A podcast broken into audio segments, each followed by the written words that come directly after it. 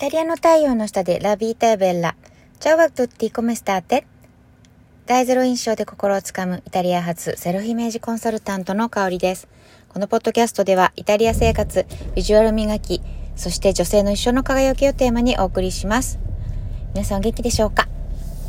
これ2回目なんですよ。調子が悪いですね。なんだか知らないけど。はい。あの、あのね、ちょっとなかなかポッドキャストでね、こういうことってあるのは私だけなんでしょうかね。ちょっとポッドキャスターでの皆さんに 聞いてみたいんですけど、あ、でもね、結構あるって話を聞くんでね、うん、1回で撮れないっていう。はい。そう。まあね、2回目なので、あの、気を取り直してね、頑張っていきたいと思います。はい。えーとですね、今日のテーマです。今日のテーマはですね、はい、あのー、いろいろやったけど、やりたいことが見つからないあなたへというテーマでお送りしたいと思います。これは、あの、実際に私が体験してきたことなので、めちゃめちゃ、あの、そう、あのね、うん、臨場感というかなんて言うんでしょうね。うん。あの、私もすごく心から、あの、話せる内容なんですけどね。うん、あの、イタリアに移ってきて、まあ、子供がすぐ生まれたんですよね。それで、あの、すぐっていうか、まあ1年後かな。うん。そうそう、あの、まあね、あの、妊娠したという感じだったんですけど、あの、まあ子供が生まれてすぐは、本当にあの、なんて言うんでしょうね、仕事もすごくセーブしてというか、あの、ほとんどしていなかったし、うん、本当にあの、子育て専門みたいな感じだったんですよね。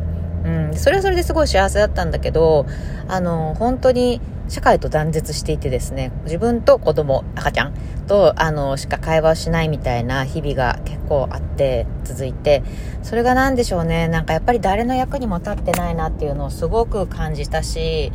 うーん、なんか、やっぱり孤独でしたよね。うん。で、やっぱりなんていうのかな、まあ、育児のストレスもあったり、その孤独さがすごい辛かったり、うん、なんなら一日赤ちゃんとしか話せない日があったりとかで、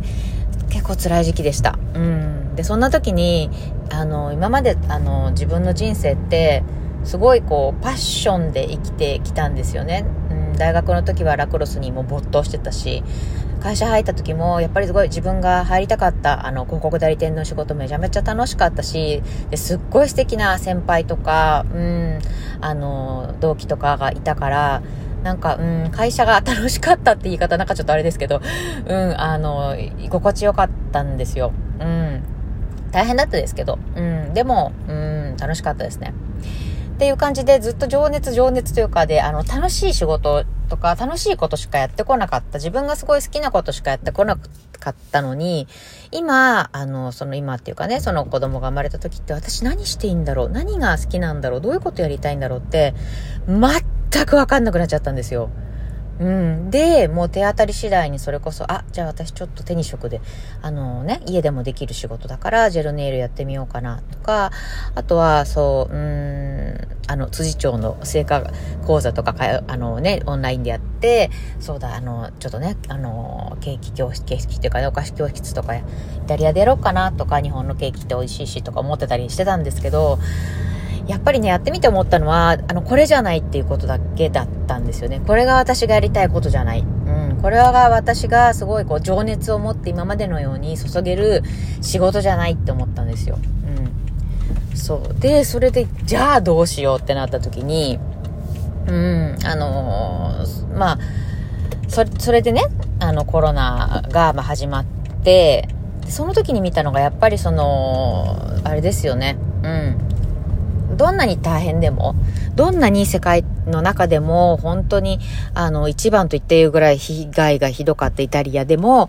皆さんすごく前向きに、あの、終わらない夜はないっていう感じで、あの、明るくね、過ごしてたのに対して、日本のやっぱり方が、まあ、あの、比較的被害がイタリアに比べるとね、少なかったのにもかかわらず、あの、例えばうつになってしまったりとか、まあ女性が、その自殺してしまったりとかっていうのを見たときに、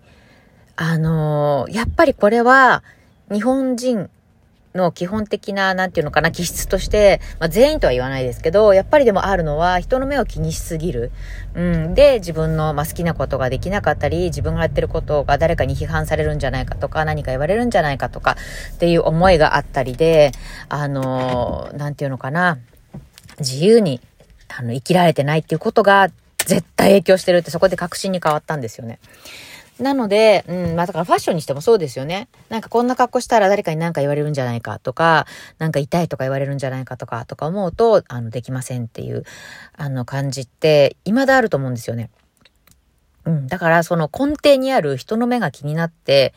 あの、自分の好きな行動ができないっていう、ここを変えたいっていう使命感が生まれたんですよ。うん。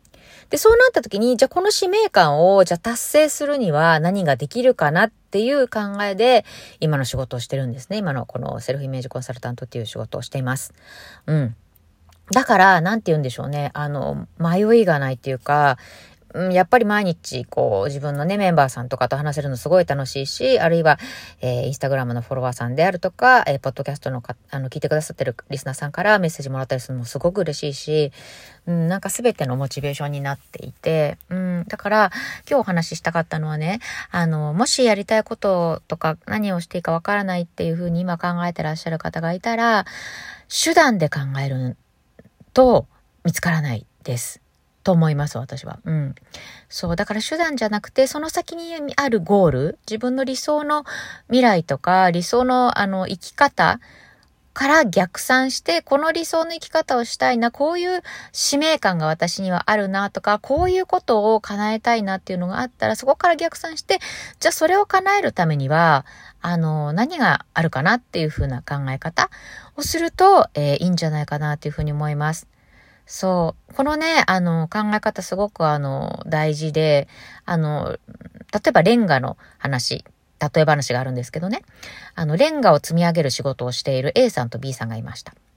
で、A さんは、あの、そのレンガを積み上げる仕事っていうのがめちゃめちゃお給料がいいから、まあ好きじゃないけど、あの、お金のためにやってます。うん、でも積み上げたらもうさっさと家に帰りたいです。もうだから、あのね、あの、時間通りに、例えば6時で仕事が終わるっていうビジネス、あの仕事だったら6時に、えっ、ー、と、家に帰りたいみたいな感じのモチベーション。対して B さんは、このね、レンガを一つ一つ積み上げて、えー、最後に完成した時の達成感がもうたまらなく好きです。もう本当にこの一つ一つこうね、あの自分で作り上げていくっていうあののが自分の人生のようで、うん、すごくね、やりがいを感じます。っていう風にやってる方だったら、どちらがあの、いいでしょうね。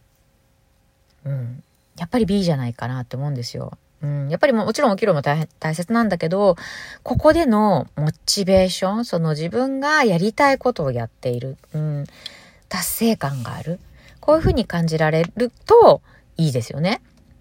うん、だからそのためにも、あの、例えばなんだ、私がやったように、いや、ネイリストかな？とか、いや、えっ、ー、と、お料理教室の先生かな？とか、じゃなくて、その先です。うん。その先に何を求めて、求めてるというか、何を自分として、新自分が使命として感じられるか、うん。あの、すごくやってて燃えるか、うん。やっててワクワクするか、うん。っていうところだと思うんですよね。うん。どうでしょう？伝わりました？でしょうか？はい。でね、いきなり使命と言われてもっていうふうに思われるかもしれないので、あの、じゃあそのね、使命使命と言うけど、そんないきなり見つからないよって思ったあなたに あの、おすすめはですね、はい。やっぱり、あの、自分が今いる普通の生活、普通の環境からちょっとあの離れて、えー、違う環境に飛び込んでみるっていうのがすごく有効だと思ってます。例えば、まあ、海外に行くでもいいですし、自分が、えー、普段会わないような人に会ってみる、話を聞いてみるでもいいですよね。うん。私の場合は逆だったんですよね。だから日本から出て日本を客観視することができたから、こういった使命感が生まれた。うん、だから日本にいらっしゃるとしたら、逆に海外に出てみるとか、あるいは何でしょう。あの、海外にいきなりこう出るのは難しかったら、あの、いつもと違う環境に、えー、参加してみる。行ってみるっていうのが大事かなと思います。そこからね、得られるものって絶対あると思うんですよ。いろんな人の話を聞いてね。うん。そう。それもあって、あの、今回ね、7月8日に、あのー、そう、東京で、えっ、ー、と、ホワイトパーティーと言って、白い装いで集まる、えー、そうです、イベントね、やろうと思ってます。うん、これはね、もうイタリアの夏の風物詩なので、もうまさに東京でやろうというふうに思って、えー、イタリアから持っていきます。はい、ということでね、あのー、そう、もう、えっ、ー、と、10名様限定なんですけど、えっ、ー、と、残りが2席になりました。もしね、あの、今そういったことで悩まれてる方で、あのね、何かこう、新しい環境で、新しいなんかそういった、え